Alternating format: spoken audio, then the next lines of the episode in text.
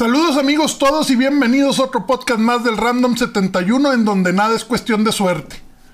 Seguimos de gira en el, para esta segunda temporada ahora en Torreón, Coahuila y tengo el gran honor de, de platicar con un coach formador y lo llamo coach formador porque gracias a, a su enseñanza, no solo dentro del deporte sino como persona, me ayudó a mí a salir adelante en la vida y aprendí bastantes cosas de cómo ser una excelente persona. Coach Jorge Niño Patiño.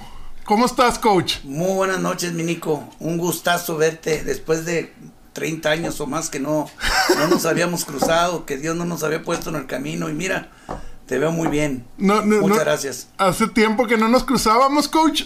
Me, digo, me, me entrenó desde quinto de primaria hasta primero de secundaria en las Alamedas. Así es.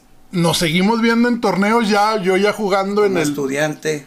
como estudiante y, com- gra- y co- compañero de Mara. Sí, señor. Sí, señor. Hija mía, mi hija la grande. Sí. Fueron compañeros en el T de Monterrey. en el TEC de Monterrey y luego en la prepa nos volvimos a encontrar, eh, pero también de, de, de, de contrarios, no, no en, en que Sí. estemos mal, ¿verdad? No, ya no, ya no concordamos. O sea, tú con tu equipo de tu escuela y yo con mi escuela de niños de las Alamedas, que nos llamábamos Apaches. Los apaches, famosísimos apaches, que ahí jugamos eh, yo y, y, bueno, habíamos varias personas, eran, eh, era un equipos muy grandes de todas las categorías.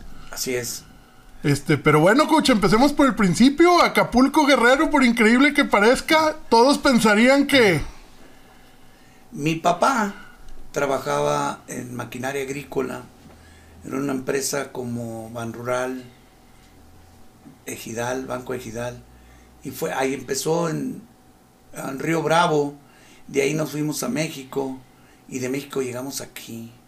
Yo llegué el 18 de marzo a cuarto de primaria. a Nací, viví un tiempo muy corto en Acapulco y de ahí nos llevaron a México porque cambiaron a mi papá y él empezó el peregrinar, de ahí venimos aquí y mi papá dijo, aquí vamos a quedarnos. Este es el lugar que para mí es el ideal, el ambiente, la gente, el clima nos gustó, que, siempre fue muy extremoso como siempre, pero todos nos aclimatamos y, ya nos quedamos aquí en Torreón. Increíble. Le- al- algo muy similar lo que vivió mi papá cuando conoció la laguna por primera vez. Él también decidió quedarse aquí y ya no se fue. Mi papá era ingeniero mecánico, sabía de pozos, sabía de compras, estuvo en varios departamentos, fue creciendo, fue desarrollando, fue hacer- y fuimos haciendo la vida aquí, fíjate. Un, me acuerdo que todavía no estaba tan poblado, hacía, hacía mucha, pero mucha tierra. Era cuando realmente hacía tierra en la laguna. No como hoy que ya está un poquito controlado y con el polo ya todo el mundo empieza con que ya tienen infecciones y alergias. Ujú. Nosotros nunca tuvimos alergia, fíjate.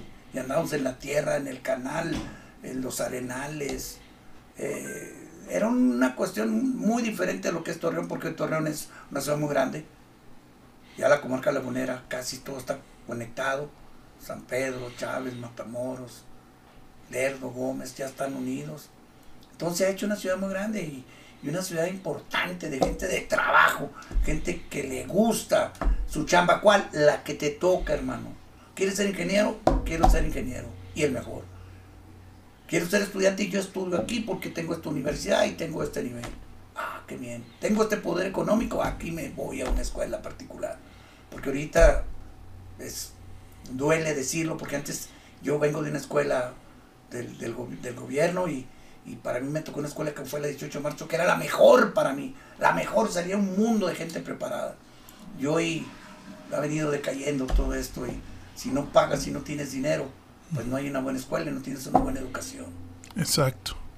Oiga, coach, de, de la 18 de marzo, estamos hablando que usted tenía cuántos años cuando llega? Yo llegué a cuarto de primaria. A fíjate. cuarto de primaria. Llegué como de 8 años. Ocho años. Es 62 por ahí, me ando pasando por ahí. Ok. Y luego, de- desde cuarto de primaria, ¿usted comenzó con el básquetbol? ¿Ya lo No, traía o no, mira. empezó de grande? Fíjate cómo es la vida. Yo me gustaban los deportes y lo primero que empecé a jugar fue béisbol. Béisbol, ok. Yo jugué la Liga Sertoma de niños chiquitos, donde conocí un estadio con tierra roja, con, con, con zacate, con gradas, uniformados, con cascos. Un niño que, que venía de- del barrio. Y, y empecé a jugar béisbol. Pero pasa el tiempo, pasan dos, tres años, y de repente me vuelvo futbolista.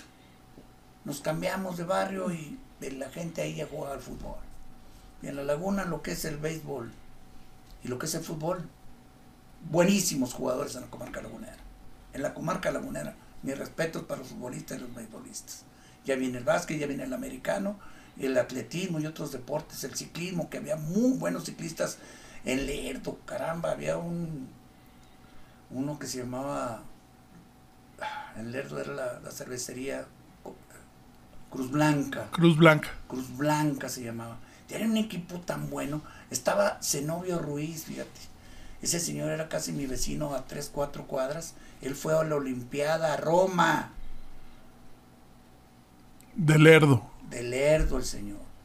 Un señor buenísimo para el ciclismo. Y de ahí se derivó muchas generaciones. Y, y en Lerdo hay buenos beisbolistas, buenos boxeadores, buenos basquetbolistas, buenos futbolistas, porque hasta en la actualidad ahorita hay equipos, en equipos profesionales. Y, y, y lo- el básquetbol que se empezó a desarrollar porque hicieron una cancha en el Parque Victoria. No existía. La única cancha era en la Santos Valdés, que esta era hasta la salida del Lerdo. Era de Ujú. una escuela. Era la única cancha, ¿te imaginas? Ujú. Y de repente hacen una cancha en el parque. Pues nos empezamos a juntar qué era el básquet. Y me vieron alto. Me dijeron, ¿no te gustaría jugar al básquet? Porque aquí juegan los tipos más o menos. No, pues dije, pues yo juego fútbol, yo no conozco nada del básquet. No te preocupes, párate aquí, tú nada más dame la pelota. Y empezó, y empezó, entro a, las, a, la, a la secundaria. Y entonces en el 18 de marzo, eh, el, el que era el, el prefecto, Héctor Lugo Polendo, que fue un señor para mí formador increíble, muy correcto, siempre muy visionario, siempre metiéndole mucho dinero a todos los gastos de esos niños de que estaban en primero y en segundo secundaria, que nos llevaba uno, dos, dos juegos, que nos transportaba en carros de sitio, que nos pagaba los uniformes, que nos compraba balones. Era un, increíble. Yo, yo, yo le doy gracias a Dios que me, que me lo encontré en el camino, porque él fue el que me inició en el básquetbol a la edad de 13 años más o menos. 13 años es Más o ya cuando... Sí. Es por primera vez empiezo Pero en la 18 de marzo. en la 18 de marzo y en el Parque Victoria del Lerdo. Ujú. Allí como era, yo vivía cerca de ahí, pues yo iba y veía y la cancha nueva, muy bien bonita, y, y empezaban a jugar, pero no sabían ni lo que era el básquetbol, ni cómo se jugaba, cuáles eran sus bases, cuáles eran sus fundamentos, no sabía nada. Ok. Co- bueno, pero esta persona ya empezó a empaparse para educarlos bien dentro del básquetbol o seguían haciéndolo nomás. Este señor lo que hacía era decirnos lo básico. Tú vas en el poste, no que no existía en aquel entonces. Él te decía, en esta parte vas tú, en esta parte vas tú y en esta parte vas tú. No, todo- no tenía nombradas las No, posiciones. te voy a decir que no había entrenadores. Cuando nosotros empezamos no había entrenadores. Había maestros de educación física que te decían, Nico, ponte aquí, no quieres jugar al básquet, no quieres ser atleta, no quieres lanzar la bala, no quieres lanzar la cabalina. ¿O qué? ¿Qué te parece si en educación física te meto al fútbol o te meto al básquet? Y tú solo ibas formándote en el área y en el deporte que tú querías. Pero no había un entrenador que te dijera, se bota con la derecha, se bota con la izquierda, te la pasas por la espalda, haz un pivote, haz un giro, hay que tirar al estilo de la California, porque antes se tiraba de pecho o se tiraba de arriba de la cabeza.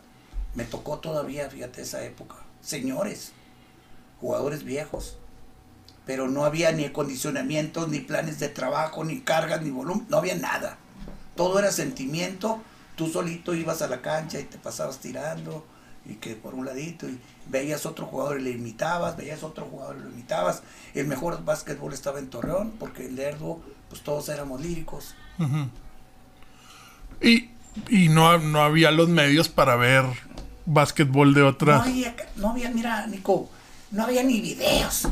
Como los, los hubo un tiempo, porque ahora ya no necesitas ni siquiera videos. Te metes a YouTube y En ya. el celular todo y- perfecto. y aprendes a Lo jugar que cual- tú quieras. Quiero de botes con la mano izquierda, ¿qué estilos hay? Te metes y encuentras lo que quieras. Oiga, no, pues yo quiero tirar, pues mira, pues tiras en movimiento, saltando, corriendo. Eh, eh, encuentras, es una maravilla de veras, ¿eh? Ya no necesitas gastar. Antes se gastaba para poder ir a México a un curso, para poder tener algo de conocimiento y venir a vaciarlo. Fíjate, vaciar lo básico. ¿Cómo estaríamos aquí en la laguna? Sí, sí, era una clase normal. Tú pagas para ir a que alguien te dé un curso. Un, Exacto, sí, mira, pagas. No es, no es normal. Porque se supone que hay personas que jugaron, hay personas que aprendieron o fueron a una universidad donde había un entrenador, un formador, y era un especialista en ese deporte. Y, y nosotros no lo tuvimos. Nosotros fuimos, empezabas en la parte de atrás y llegabas y quedabas de movedor o de alero, que ahora se llaman así. Después de haber sido el poste en, la defensa, ya quedabas de movedor y alero acá y tienes que tirar. No había de tres, porque eso empezó en el 84. Tirabas, movías y había otra dificultad. Los jóvenes no podían pasar mucho porque había señores ya grandes que se imponían a golpes mm. rudos y porque no querían dejarte pasar. Ellos eran jugadores que ya tenían muchos años, tenían su grupo, se juntaban, ellos se protegían y eran las elecciones que se formaban en aquel entonces. Y entonces llegaba el jugador joven y pues tenía impedimento de desarrollo. Y ya no tenías esa formación, ya no tenías esa relación, ese evento que era el que te daba nivel de conocimiento, ese evento que te podía llevar a una selección laguna, que esa selección laguna iba a un prenacional de zona norte, después iba a un campeonato nacional, a México, a, Guadalajara, a Huastepec, pero no había eso antes. Entonces era muy difícil que un jugador se desarrollara. Ya estaban bien definidos quiénes eran los jugadores. Y el jugador se iba grande, de treinta y tantos años. Hoy, a los 24 años, terminas tu carrera y ya no puedes ser elegible para seguir jugando estudiantil. ¿Por qué? Porque le quitas al que viene atrás de ti el crecimiento, el logro, el desarrollo, la superación. Entonces, hoy en la actualidad ha habido buenas mejoras para el deporte. Que ese fue una, antes eran 28 años, ¿te imaginas? El jugador salía de la universidad a los 28, 27 y 11 meses, decía. No, 28 no, 27 y 11 meses. 28 años, tipo. Y si hacías cachirul, pues salías a los 29, 30. Que era muy fácil hacerlo. Con tal de seguir jugando. Exactamente. Era una, e, es que el deporte es Tú lo sabes, Nico, es una enfermedad. No nos gusta, nos apasiona y estamos metidos, nos lesionamos, nos levantamos temprano, hacemos un desgaste increíble, a veces no tienes la, ni para comer bien, pero estás duro y duro trabajando para poder desarrollar. El deporte es una cosa importantísima para mí, eh, que, que, un jugador, un ser humano, tiene que ser muy buen estudiante y tiene que ser muy buen, buen jugador. Así, ¿sí? Porque este te va a llevar a que tú tengas en un futuro una carrera, puedas formarte y puedas lograr lo que Dios te quiere que hagas, y una familia, si ser internacional, si ser nacional, si ser aquí de, la comarca importante. Y luego esto te está ayudando a que consigas dentro del deporte, consigas una buena universidad, una buena beca. Porque probablemente no tenga yo el recurso y si lo tengo, no importa, qué mejor que yo me pueda dar, decirle a mi padre, Señor, me están ofreciendo esto y usted no lo va a pagar. Yo lo voy a pagar con mi esfuerzo y mi cumplimiento y todos mis sacrificios porque voy a agarrar el libro y voy a agarrar la pelota y me voy a dedicar a ser buen atleta. Y te ayuda porque te da otra formación, te da otro complemento. O sea, el jugador es buen hombre, está muy preparado, está muy bien formado, tiene muy buenos principios, es muy disciplinado. Él le dice el Señor, usted tiene que llegar a, tal parte aquí y va él a tal parte ahí y temprano. Esas son las bases que te deja el deporte. Te deja amigos, te deja relación, te deja un, dentro de, de ti una formación, pero súper especial. Que a lo mejor aquel niño saca puros dieces, pero no es igual a ti. Tú tienes otra formación que cuando vayas a trabajar te digan, ¿Ha, jugado, ha trabajado en conjunto? Sí. ¿Qué sabe hacer? Esto y esto y esto y esto. Pero ¿cómo? Sí, ¿qué, qué quiere? ¿Qué? Póngame un examen. Ahorita mismo. Porque está acostumbrada a la competencia. Está a, a competir, a luchar, a decir yo puedo. Fíjate que yo todos los días me levanto y hay mil entrenadores adelante de mí. Pues yo quiero llegar a ser el primero. No sé cuándo lo voy a lograr. Pero todos los días me levanto a competir. Todos los días me levanto a querer ser buen entrenador. Todos los días quiero formar. Todos los días quiero enseñar algo. Quiero enseñar al jugador a jugar. Que sea muy buena persona. Que tenga buenos sentimientos. Que tenga cosas buenas que transmitir y de relacionarse con otra gente. No nada más que juegues. Estamos equivocados los entrenadores y nosotros formamos nada más un monstruo o un robot. No, no. Tú tienes un ser humano que tienes que moldear y transmitirle algo que un día se va a se va a acordar ese muchacho, ese joven, ese niño, ese señor cuando ya esté grande y digan, ven aquel señor que está allá, aquel viejito que está allá, ese señor me enseñó algo, me transmitió, me dijo. Eso es lo que uno espera en, un jugador. No que me diga, oiga, me hizo profesional. No, no, no, no, no. Es difícil ser profesional. Y tú no buscas para el jugador más que algo que le dé el deporte para obtener algo. Y ese algo es una carrera. Eso es lo que buscas. Si Dios quiere y es buen estudiante y termina su carrera y sigue jugando y es jugador profesional, excelente. Excelente. Pero la idea es formar a la persona para que sea un excelente eh, eh, eh, trabajador, un, cuate muy disciplinado, un cuate conocedor, un cuate que realmente obedezca todo lo que tenga que hacer y no te andes enfrentando con otras personas. No, y que no estés en el barrio, en la esquina, de malandro, pensando si rompes un vidrio, si, andas haciendo una maldad. Yo no digo que si toman o no toman, porque pues ahora ya se ha evolucionado muchísimo esto, ¿verdad? Pero pero, pero sí te, te dice, mañana juego. Ah, cabrón, yo me tengo que cuidar hoy. ¿Por qué? Porque mañana juego, cabrón. Y quiero sentirme bien y quiero jugar bien. Eso, esa es la diferencia de otra persona que tenga un freno a que mañana tiene algo que hacer, al que hoy no tenga nada que hacer. O mañana no sea nada. Oiga, coach, en su, bueno, ya me habló de la 18 de marzo. Sí. ¿Cuándo usted llega a jugar profesionalmente?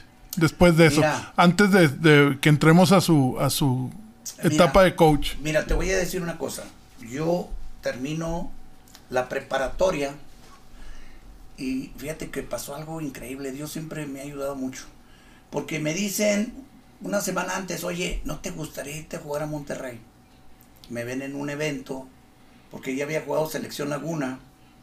Tuve unos compañeros enormes, Julián Ayub, de los Ayub de Matamoros. Paco Murra, de, Paco el Señor. Los Villarreal Maíz, Toto y Beto Villarreal. Arnoldo Evaristo, Arturo López, Gerardo Galindo. Tuve unos compañeros enormemente talentosos y buenos para jugar, que también eso me ayudó mucho a mí, querer imitarlos y ser como ellos de capacidad y de, de logros que tenían. Y de ahí Termino y me dicen, oye, termino hoy en la noche, mañana en la mañana a las 7 y media de la mañana estoy en Monterrey, digo aquí en Torreón, agarrando un camión para irme a Monterrey. Llego a Monterrey, me recoge un tipo que en mi vida lo había conocido, mis historias patiños, y sígueme, lo sigo, me, me paga el camión, ah, llegamos al gimnasio y me dice, ahí está el vestidor. Primera vez en mi vida que había visto un gimnasio con duela. Centro Social 2 del Seguro Social en Monterrey, Nuevo León. ¿Cuál fue su impresión con, Hijo de madre, yo no sabía ni qué pasaba. Yo no sabía, veía el piso y decía, caramba. Ya sabía yo, porque yo veía videos viejísimos de cuando los Celtics ganaban y eran campeones. Claro.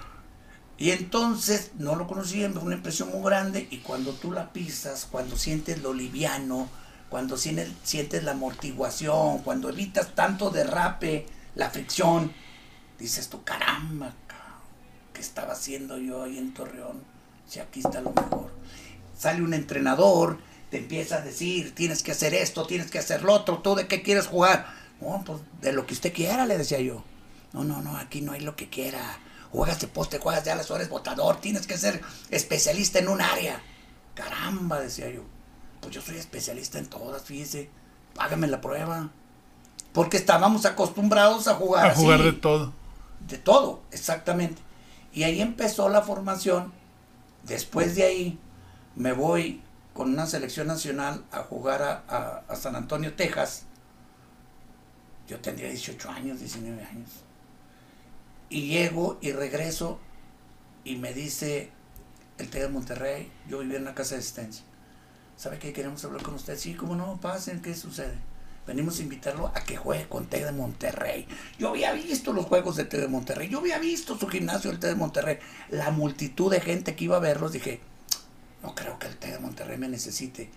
¿Sabes cuál fue lo que me dijo que nunca se me ha olvidado en mi vida? Dijo, no le estamos preguntando. Venimos a decirle que si quiere una beca para jugar con T de Monterrey. Desde entonces dije, sí. Y me quedé jugando para T de Monterrey. En Monterrey que no había ninguna otro campus, eh, por favor era T de Monterrey, de Monterrey y se acabó. No había más. No había más. Y ahí empecé la carrera.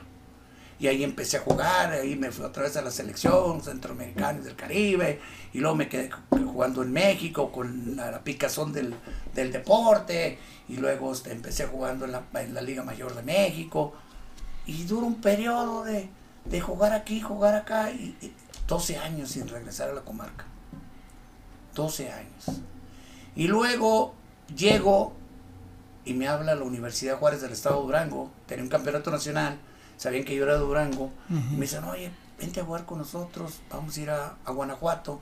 Y fuimos a la Universidad de Guanajuato y jugamos una final de un campeonato nacional contra las abejas de Guanajuato, allá arriba en la universidad bonita que tienen ellos, pero muy alta, muy bonita.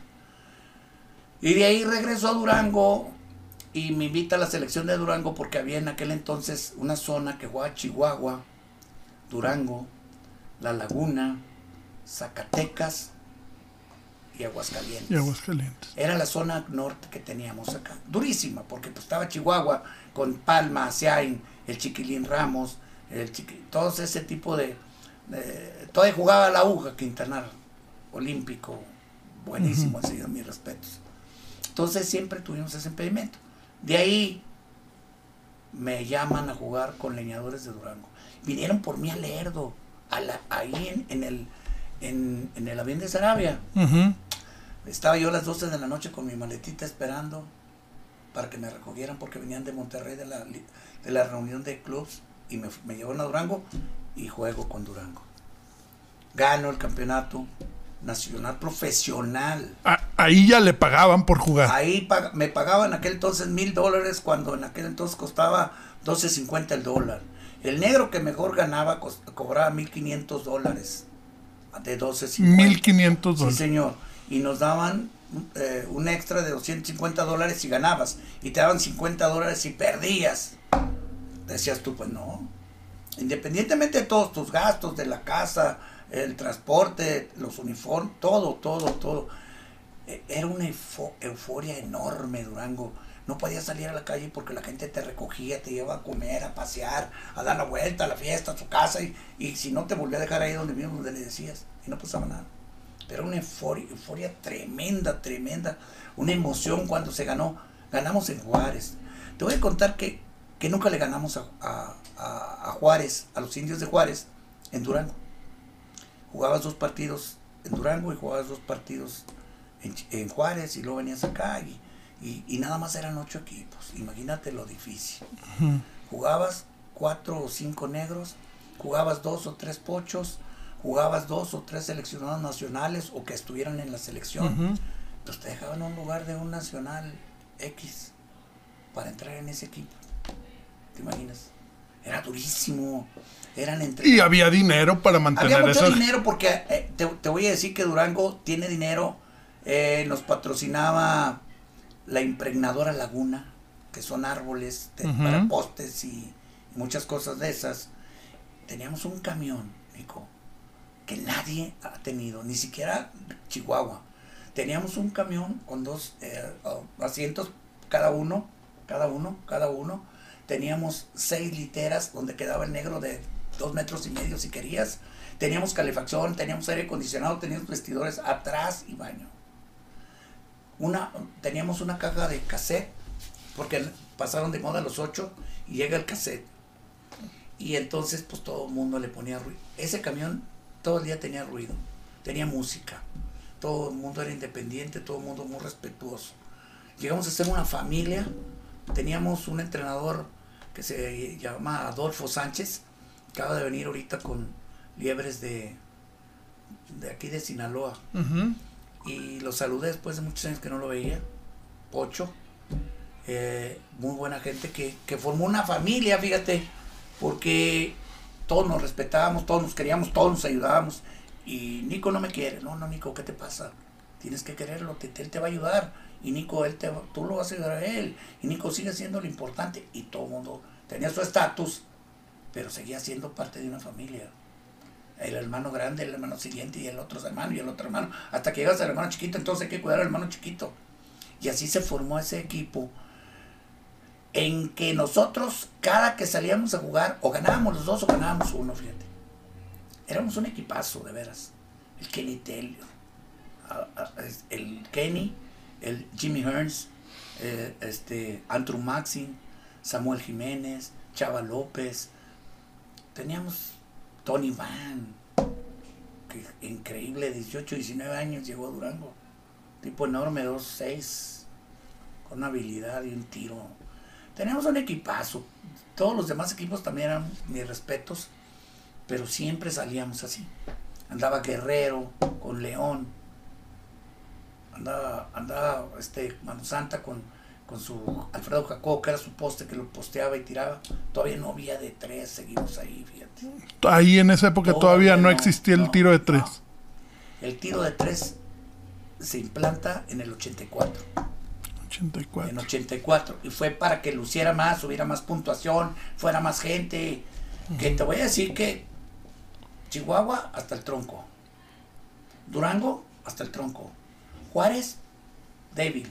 Porque Juárez es otra diferente la gente. Aguascalientes, hasta el tronco las panteras. Distrito Federal, hasta el tronco. Los aztecas y todos los que te tocaban.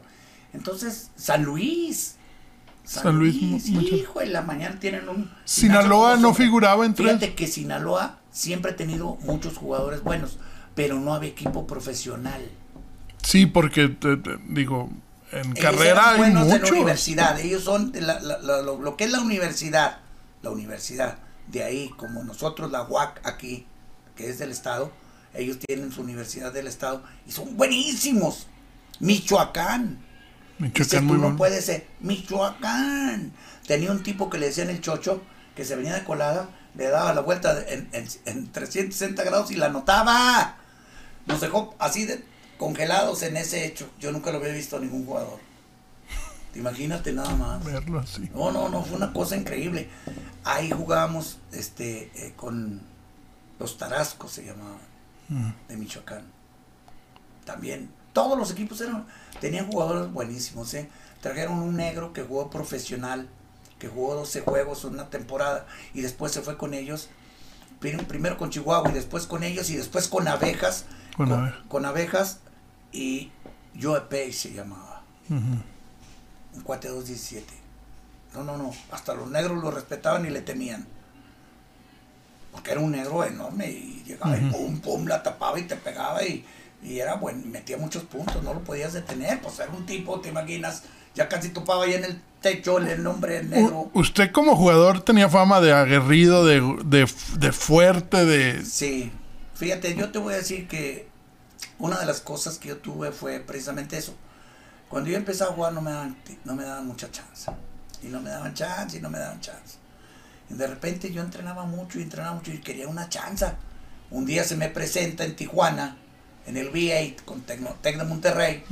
Me dice, niño, ¿quieres jugar? Me dice un compañero. Sí, dile al profesor que me dé chance. Métete, niño, así directo me metieron. Y ahorita van a ver. Y empecé a luchar, a chocar y a ser violento y lo que era el básquetbol de antes. No muy técnico, muy fuerte, muy rápido, muy gastado. Porque era gastado, físicamente era gastado, gastado. Más que hoy.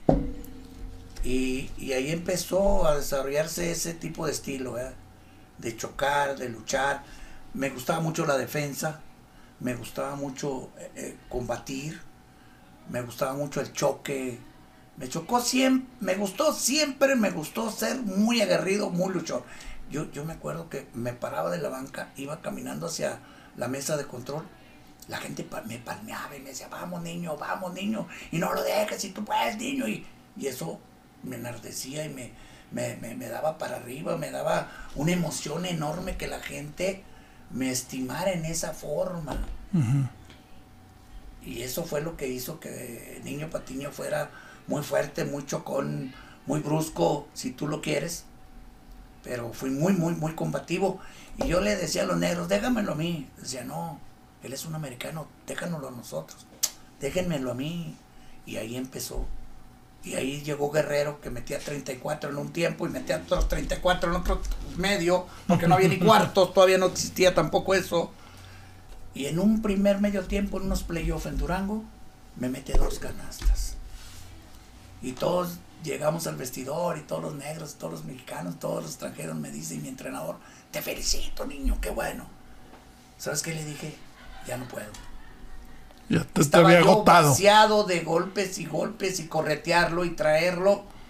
Ya no puedo, le dije. Ya no podía, ya no podía jugar. Porque estaba. El, el juego antes era muy violento y físico. Hoy es técnico, hoy es hábil. Y antes no. Ahora son tiros de tres, ya no necesitas arriesgar tanto. Y en ese entonces no. Por eso también tenías que ser un poquito así, fuerte, resistir. Ser resistente, ¿eh? Ser resistente y ser físicamente y mentalmente. Porque te acaba mentalmente los jugadores cuando te están golpeando bastante. Y el árbitro no me acaba. Y eran, eran árbitros que todavía no estaban tan capacitados, ni tenían cafete internacional, ni tenían cursos internacionales, eran árbitros hechos, hechos de casa. oiga, coach, quiero comentar. Ahorita vemos un LeBron James, súper atleta, súper fuerte. Me hubiese verlo, gustado verlo jugar contra los Célticos, aquellos de Larry Bird, la Zorra McHale, que eran pistones. Si tú tienes que tener que Rodman, Thomas, Isaiah Thomas, eh, eh, Vinnie Johnson. Esos eran golpeadores. Esos eran rudos. Esos eran rudos. Mira, yo tuve la facilidad de ver uno de los juegos en que le ganan, ellos son campeones, pistones, y le ganan a Jordan. Le dan una golpiza en el aire, en el piso, entraba, caminaba. Tenía dos años de profesional él, ¿no? Creo, no me acuerdo. Le dieron una golpiza. ¿Sabes Lo acabaron. Qué hizo él? ¿Sabes qué hizo él? Se fue de la, acabó, se fue a la pretemporada y se puso a levantar pesas. Y se puso a, un programa de pesas. No tiraba, no corría, no hacía nada más que puras fierro, fierro, fierro, pum, pum, pum, pum, pum. Cuando regresas al campamento para la pretemporada, el tipo físicamente estaba muy fuerte, cabrón. Que cuando volvió a jugar contra ellos, no lo podían parar. Les tiraba de reversa, les tiraba de frente. Claro, desarrolló también mucho su talento, ¿eh? Pero, no se le hace que ha cambiado mucho el básquetbol de aquella época a lo que vemos ahora en, ese aspecto físico. Ha cambiado, ha cambiado, no sé si 360 grados, fíjate. Ahora se defiende diferente, hoy se ataca diferente, hoy hay mucho tiro de media distancia, hoy ya cualquier jugador está completo, bota, pasa, tiro, tiene una misión, hoy cualquier muchacho que llega es talento ya, ya, ya dejó atrás 100, 200, 500 jugadores. El que llegó es un talento. Tiene 20 años, acaba de salir de la universidad a los 22 años o 21 años. Y el muchacho, porque te voy a decir que llegaban como Lebron, llegó a los 18. ¿Por qué? Porque no hizo la universidad. Entonces vieron eso y dijeron, no, no puede ser. Ahora, todo jugador que llegue a la NBA tiene que tener la carrera tiene que haber estado en la universidad. Claro, te puedes volar un año, dos, no sé cuántos, los que tú creas que te convienen. Porque también el, el scout siempre va y te dice, te doy tanto y no, mejor me espero hasta que me vayan y me seleccionen en la ronda que hay para ver cuál se va a qué equipo y a lo mejor gano más. Claro. Oiga, coach, ahora quiero pasar a su etapa. ¿Cuándo decide usted comenzar a entrenar, a preparar jóvenes muchachos? O, cuál fue su primera oportunidad para hacerlo? Mira, yo cuando jugaba regresaba de repente a leerlo y veía que jugaban hacia lo loco, sin nada de orden. Y de repente empecé a hacer con unos muchachitos, eh, vénganse, vamos a hacerle así, que ellos no querían porque no estaban acostumbrados. Al principio medio batallé y medio me enojaba porque pues no querían hacer caso, ellos iban a divertirse. Ellas iban a jugar la cáscara, iban a tirar y no querían saber nada. Y de repente empezaron a cambiar, empezaron a ver la evolución, empezaron a ver torneos, se los llevaba otra persona, porque yo nada más los entrenaba porque yo también salía y, y no podía hacerme cargo de ellos. Y empezó a haber un cambio, fíjate. Y ahí empecé, ahí empecé. Pero ya formal, ya como Morus Vivendi lo hice cuando termino de jugar en, Tijuana, 88. En el 88. En 88 dejo de jugar, me retiro y me dedico y vengo y empiezo a formar aquí la escuela de Yo fui el primero que tuvo una escuela de básquetbol, de básquetbol nada más. No de educación física, ni de la escuela eh, eh, Pereira, ni de la escuela Federal 1, no. No, no, no. Yo nada más era maestro de todos los niños que quisieran ir ahí, yo los enseñaba. Estamos hablando de las Alamedas. Así es. Empezamos en PBC. En PBC. En PBC que hoy ya no está ese gimnasio. El, el del, sí, Revolución. Y... y Paseo La Rosita. Y Paseo La Rosita. Ya no está. Ahí empezamos. Empecé sábados y domingos. Fue tanto el boom que yo empezaba a las 8 de la mañana y acababa a las 3, 4 de la mañana dando hora y media, dos horas, dos horas, dos horas, dos horas. Era un mundo de gente lo que tenía, bien. Un mundo de gente. Y gracias a Dios ahí empecé. Y ahí empecé. Después no me querían prestar ese gimnasio. Llegó Jiménez Aracho y me facilitó el gimnasio de las Alamedas.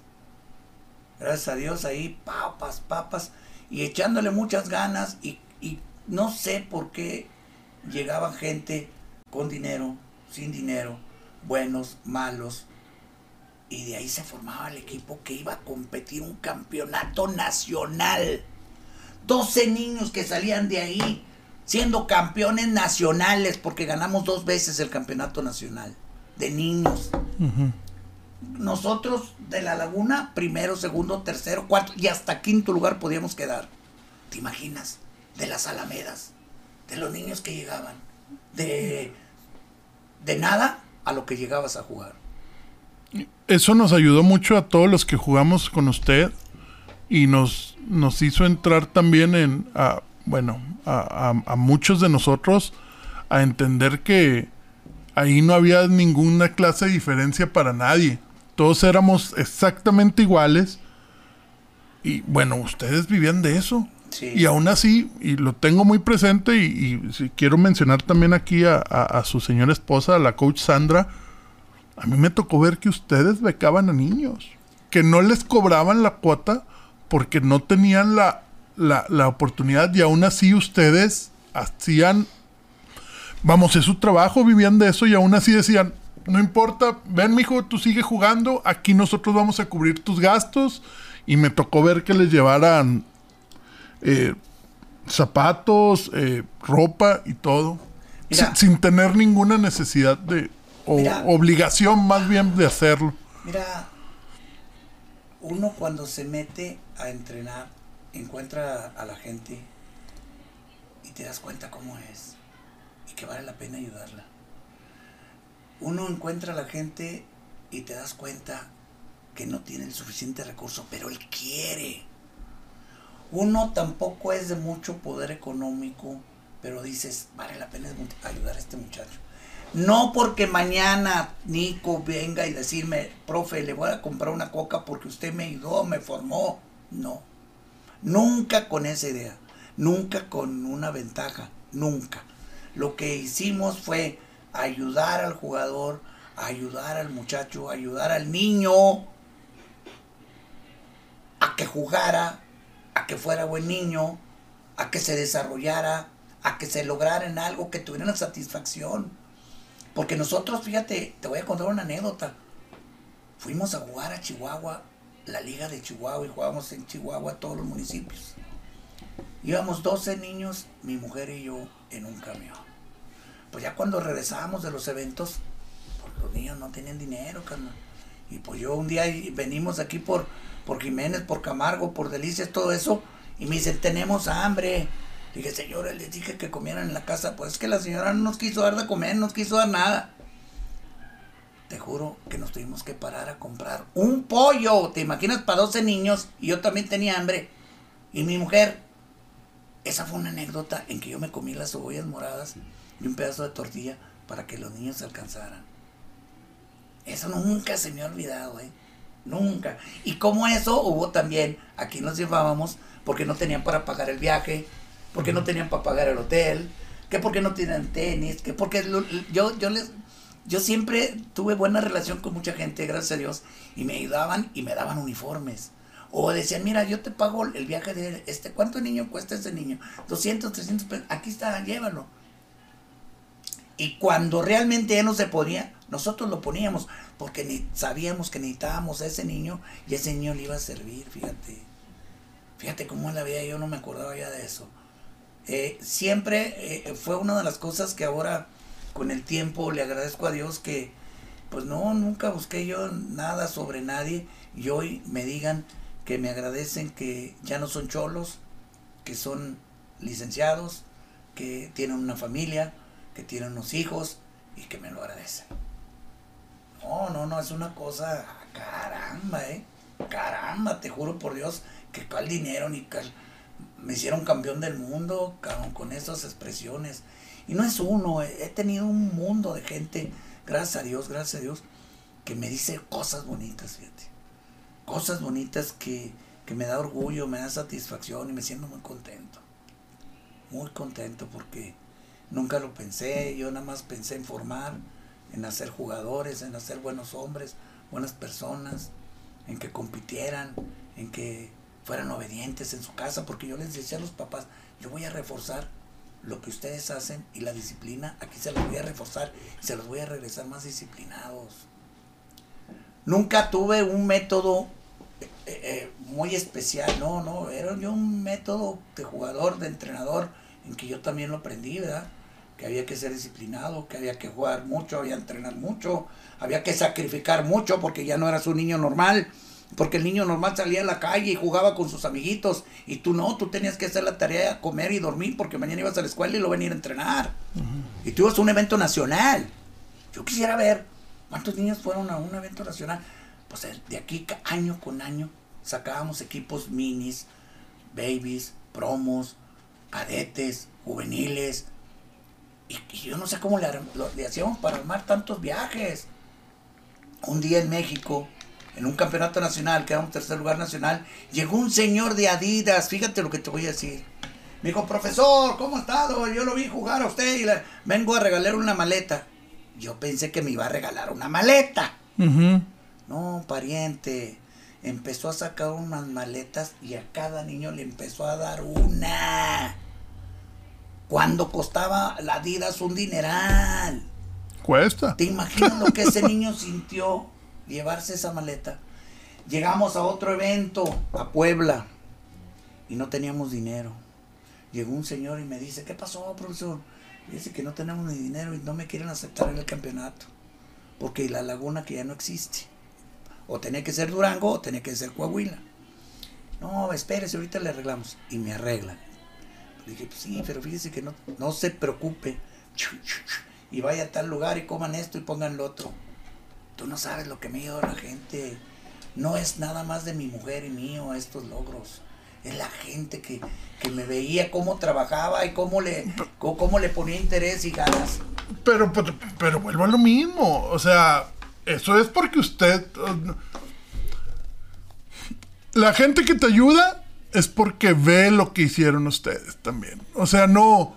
Sí. Digo, te puedo entender que hay ayuda desinteresada, Totalmente de acuerdo. Sí.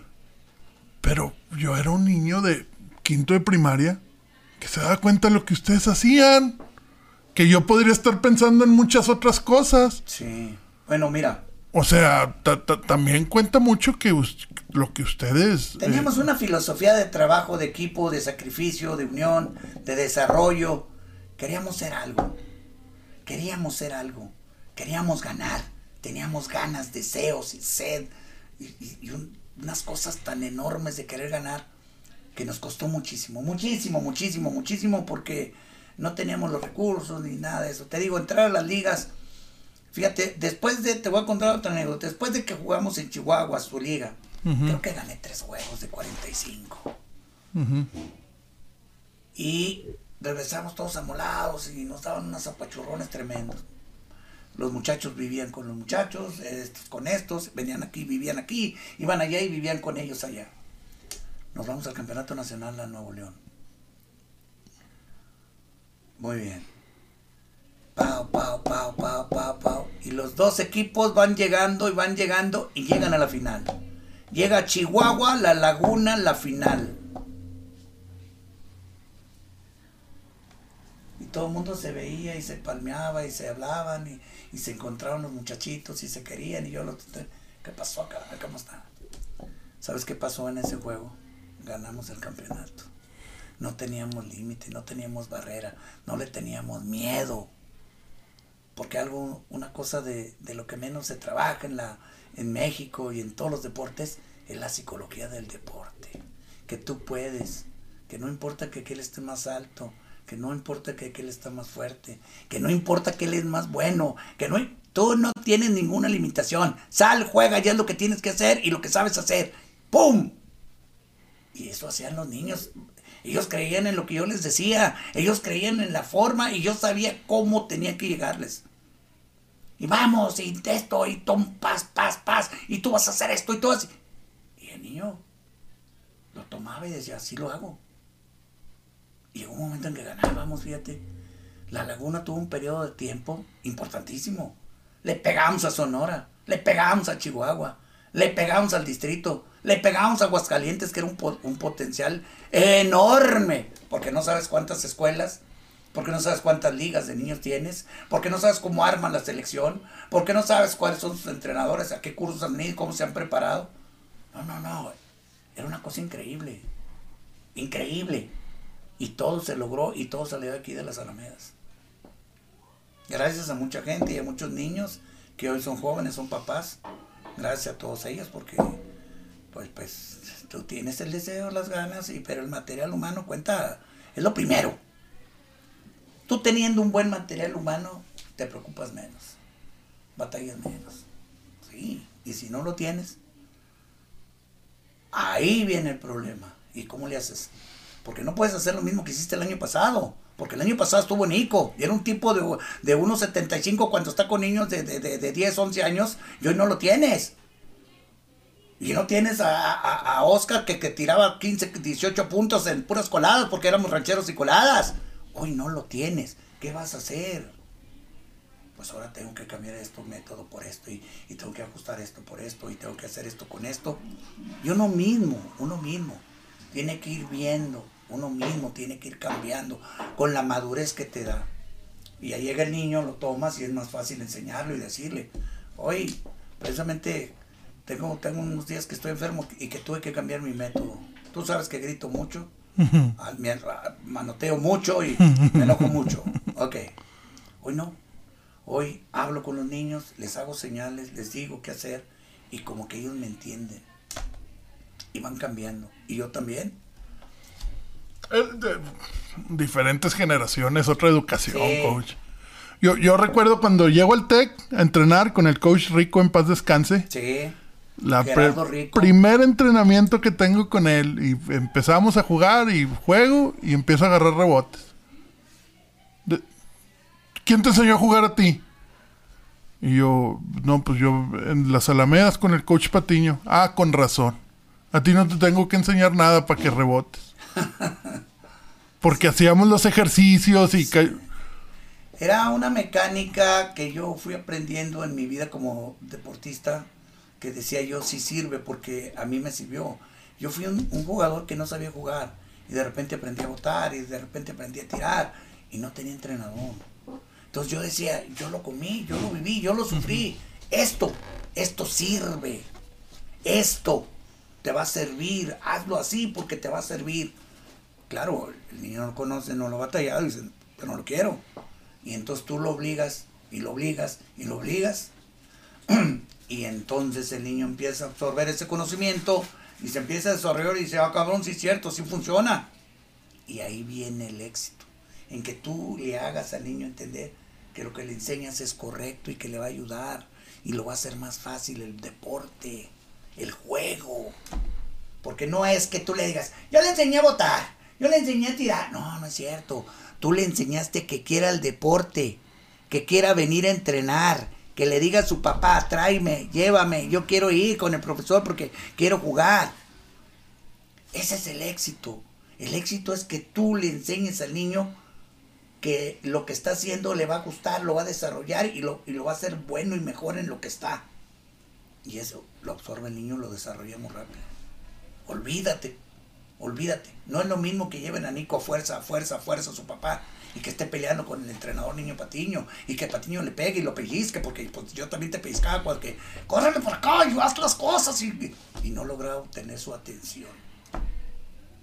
Y eso, eso no sé, yo no sé, pero para mí es fundamental No, pues en la que- formación de un niño. Ta- tan queríamos ir que yo, bueno, entró al TEC, entreno en el TEC, pero después me iba a jugar con aquellos, con, estaba el pelochas, el zurdo, de todo, a entrenar y a jugar con ellos, ya, ya, yo ya jugando en el TEC para seguir jugando. Ya después entré al fútbol americano, esa es otra etapa, pero básquetbol fue toda la secundaria. Fíjate que O con Mara, me ponía a jugar con Mara en la secundaria. Eh, Esa fue otra cosa que desarrollé. Jugaban niñas contra niños. Que aquí en la comarca decían, no, no puede ser porque las tocan, les van a pegar, son muy rudos, es que las niñas las van a lastimar. Y yo les decía, no pasa nada, no pasa nada. Y también formé una generación de niñas que ahorita algunas están jugando profesional. A Mara no la dejé jugar porque eh, está casada, tiene una niña tiene que dedicarse a trabajar y a cuidar a su familia. Pero está Oralia y hay otras niñas que son hermanas, que ahorita no recuerdo cómo se llaman, y está su hermanito Martín, que las entrenaba. eh, Martín es entrenador del americano. eh, y jugaban muy bien las niñas, fíjate, y ahorita están jugando excelentemente bien. No digo que yo las no, yo participé en algo poquito para que ellas sean ahorita unos talentos. Claro. Todo entrenador deja algo a un jugador. Todo entrenador. Todos tenemos diferente mecánica, filosofía, forma, método. Todos tenemos diferente pedagogía. Yo no estoy diciendo que la mía sea la más correcta, porque a lo mejor es la más mala, pero a mí me da resultado. Y el niño lo entiende. Y te puedo hablar de muchos niños. Ahorita acabas de decir que las generaciones cambian. Sí, antes resistías más jugabas más porque te gustaba. Hoy tienes el teléfono, hoy tienes el Nintendo, hoy tienes la televisión, hoy tienes... y tú le dices al papá, no quiero ir, y no va. No va. ¿Por qué? Porque no quiere ir. Va, bueno, pues no vayas, cabrón. Ni modo, ¿qué hago? Y el papá para no meterse en un problema. Oye, papá, ¿qué? Ándale, ándale, tan, al teléfono y diviértete ya es diferente. Hoy, hoy, fíjate lo que es el deporte. Yo me he dado cuenta porque acabo de salir del británico. En el británico fui campeón con ADEI, de niños de 14, 15 años. Fui dos veces segundo lugar. El campeonato nacional en Guadalajara y el campeonato en, en- en- en el Juárez. Y eso porque nos robaron, como siempre. Porque gracias ay, ay, señores árbitros. Pero me llenaron de satisfacción esos niños y si vieras, entrenaba chiquitos, grandotes, medianos y con todos me iba muy bien. Al principio no me querían porque gritaba y porque decía muchas cosas, pero después todo el mundo, profesor, entrené a mi hijo, es que no me toca, señora, es de otra categoría más chica o más grande. No, no, es que nosotros queremos que usted lo entrene. No, no. Yo siempre respetando los otros niveles de los otros entrenadores. Pero es más, es diferente porque hoy el niño es más débil mental, fíjate. Es más chipil, como digo yo. Antes le decía chipiles y todos eran más vagos y más malandros que yo. Todos eran cabrones. Antes decía, cállese niño chipil. Yo le dices a un niño, "Ah, no llores, niño, no seas chipil. Uh, carambas. Ya no tiene esa fortaleza mental de antes, cabrón. Antes les gustaba mucho a los papás, les interesaba fueron descubriendo que tenían un hijo que, que- que lo tenían en la casa guardado y de repente le salió bien bueno para jugar. Y que lo iba a ver jugar y lo emocionaba. Y se llenaba el gimnasio de las Alamedas. Traje un campeonato nacional también aquí. De niños de 11 a 12 años. No, hicimos un... Hemos hecho, hemos hecho, ¿verdad? Porque mi mujer y yo siempre hemos sido la mancuerna. eh, en todo, planeando y formando una familia también, porque tengo tres niños, dos niñas y un niño, y todos jugaron, gracias a Dios, a todos les gustó, y entre los dos hemos formado todo, todo hemos formado, la familia, el básquet, los equipos, la unión, el método, la forma, porque cuando a veces como que me exagero un poco, entra mi mujer y pone un poquito más de cordura, y empieza a calmar las cosas, y porque yo siempre he creído mucho en el trabajo no vas a obtener nada si no trabajas, si no planeas, si no lo desarrollas, si no eres constante, si no eres perseverante, si no le tienes miedo a nada, porque en la vida siempre va a haber mejores que tú. En todo. En todo. A lo mejor hay mejores que tú con equipo, con salón de audio, o con otra preparación, con otra... ¿Y qué? Yo aquí voy, aquí voy, aquí voy, aquí voy, aquí voy, aquí estoy. Y una de las cosas que nos ha llevado es a, nosotros a, competir es eso, la perseverancia. Tenemos ya 40 años, 40 y tantos años enseñando generación y generación y generación y generación. Y, y fíjate que no es nada más formar número. Hemos sacado muchos talentos. Ahorita hablaste de peloches. No sé si te acuerdas del Chac. Sí, cómo no. Bueno, pues con todos ellos yo me, es mi generación. Daniel, los tres fueron seleccionados nacionales de niños de 11 para 12 para ir a Cuba. Los mandamos a la selección nacional. ¿Te imaginas? De las Alamedas, en Torreón. No, y que Pelocha sigue siendo profesional. Sigue siendo, y es un talento muy grande, muy grande. Pero no nada más él, hay muchísimos. Sí, no, no, no, claro. Créeme que ahora hay una cosa muy importante en la laguna. Ya a los colegios les importó el, el básquet. Ya todos los colegios tienen un equipo de básquet, tienen un entrenador, tienen eventos, tienen competencias, tienen CONADEV, tienen ASOMEX, tienen Interiberos, tienen intertecnológicos. O sea, el deporte está tomando fuerza. Aquí lo importante de la comarca es que siga habiendo entrenadores, personas que les interese el deporte el T de Monterrey fue muy importante en el fútbol americano y se debilitó. La comarca lagunera tuvo muy buenos basquetbolistas y se debilitó. Entonces, como que necesitamos un repunte de gente que quiera formar, hacer. Y claro, recuperar toda su inversión de lo que tiene, ¿verdad? Pero haciendo a llevar los eventos nacionales ya no juegues contra el ejido, la concha, la partida. No, no, no, no, con todo el respeto, no. No porque no pueda uno jugar contra ellos. No, yo quiero ganarle a Chihuahua. ¿A quién le quieres ganar tú, niño? ¿A Chihuahua o le quieres ganar a la escuela Patito? No, a la escuela Patito. Pues estás equivocado, va a jugar contra Chihuahua y le vamos a ganar. O yo lo que le dije. Y el niño va creciendo con esa idea. Y se vuelve competitivo. Y él ya quiere jugar. Él ya no quiere andar con equipos débiles. Él ya quiere jugar contra equipos fuertes. Profe, ¿cuándo vamos a en las eliminatorias para ir al, prenacional? Profe, ¿qué fechas nos toca? ¿Contra quién vamos a jugar? Pues contra la Carbonífera, contra Saltillo, contra la zona norte, la zona sur y la laguna. Ah, caramba. ¿Y sabe qué? Tiene que... Y el niño se prepara. Porque viene el evento. Porque quiere quedar en el equipo. Porque sabe que va a viajar. Porque sabe que va a jugar. Y el niño va y siente un pánico emocional increíble y tú lo abrazas y lo acaricias y le dices, mijo, no pasa nada. Usted tranquilo, nomás lo que sabe hacer, a. Y empieza entre sí, no, no, no. Y esos niños se desarrollan. Esos niños despegan. Esos niños empiezan a ser internacionales, nacionales y, y personas súper capaces. Pues yo, yo le puedo decir que de mi generación y con los cuales eh, tal vez no los veo tanto como en aquel tiempo, pero, pero seguimos teniendo en contacto. Todos somos, eh, pues no, no, no, sé si llamarlo hombres de bien, pero todos le hicimos nuestra vida y, salimos adelante. Yo siento que son hombres de bien. Y, y creo que las bases eh, cuentan mucho con, con, gracias a que está usted con, bueno, usted nos formó desde pequeños. Pues una parte, claro. Fue una parte porque, ¿sabes qué? Yo fui un escalón dentro de toda esta formación. Exacto. un escalón en que te enseñó algo y luego vino el otro y te enseñó algo y te enseñó algo y sabes que todo eso, todo eso, todo eso te va marcando. Y hay personas que marcan unas más que otras, unas que enseñan más que otras, otros que fueron más buenos que otros. Es lógico porque así es la vida. Oiga, en el 2002, 2003, que bueno, salgo de Borregos porque yo estudiaba en Libero, pero me meto a jugar con la Narro. Cada, vez que le, le quiero platicar esta anécdota, cada vez que ganábamos un juego, usted nos regalaba 100 pesos para comprar cerveza. Así es, hasta 200 pesos les daba. ¿Sabes por qué?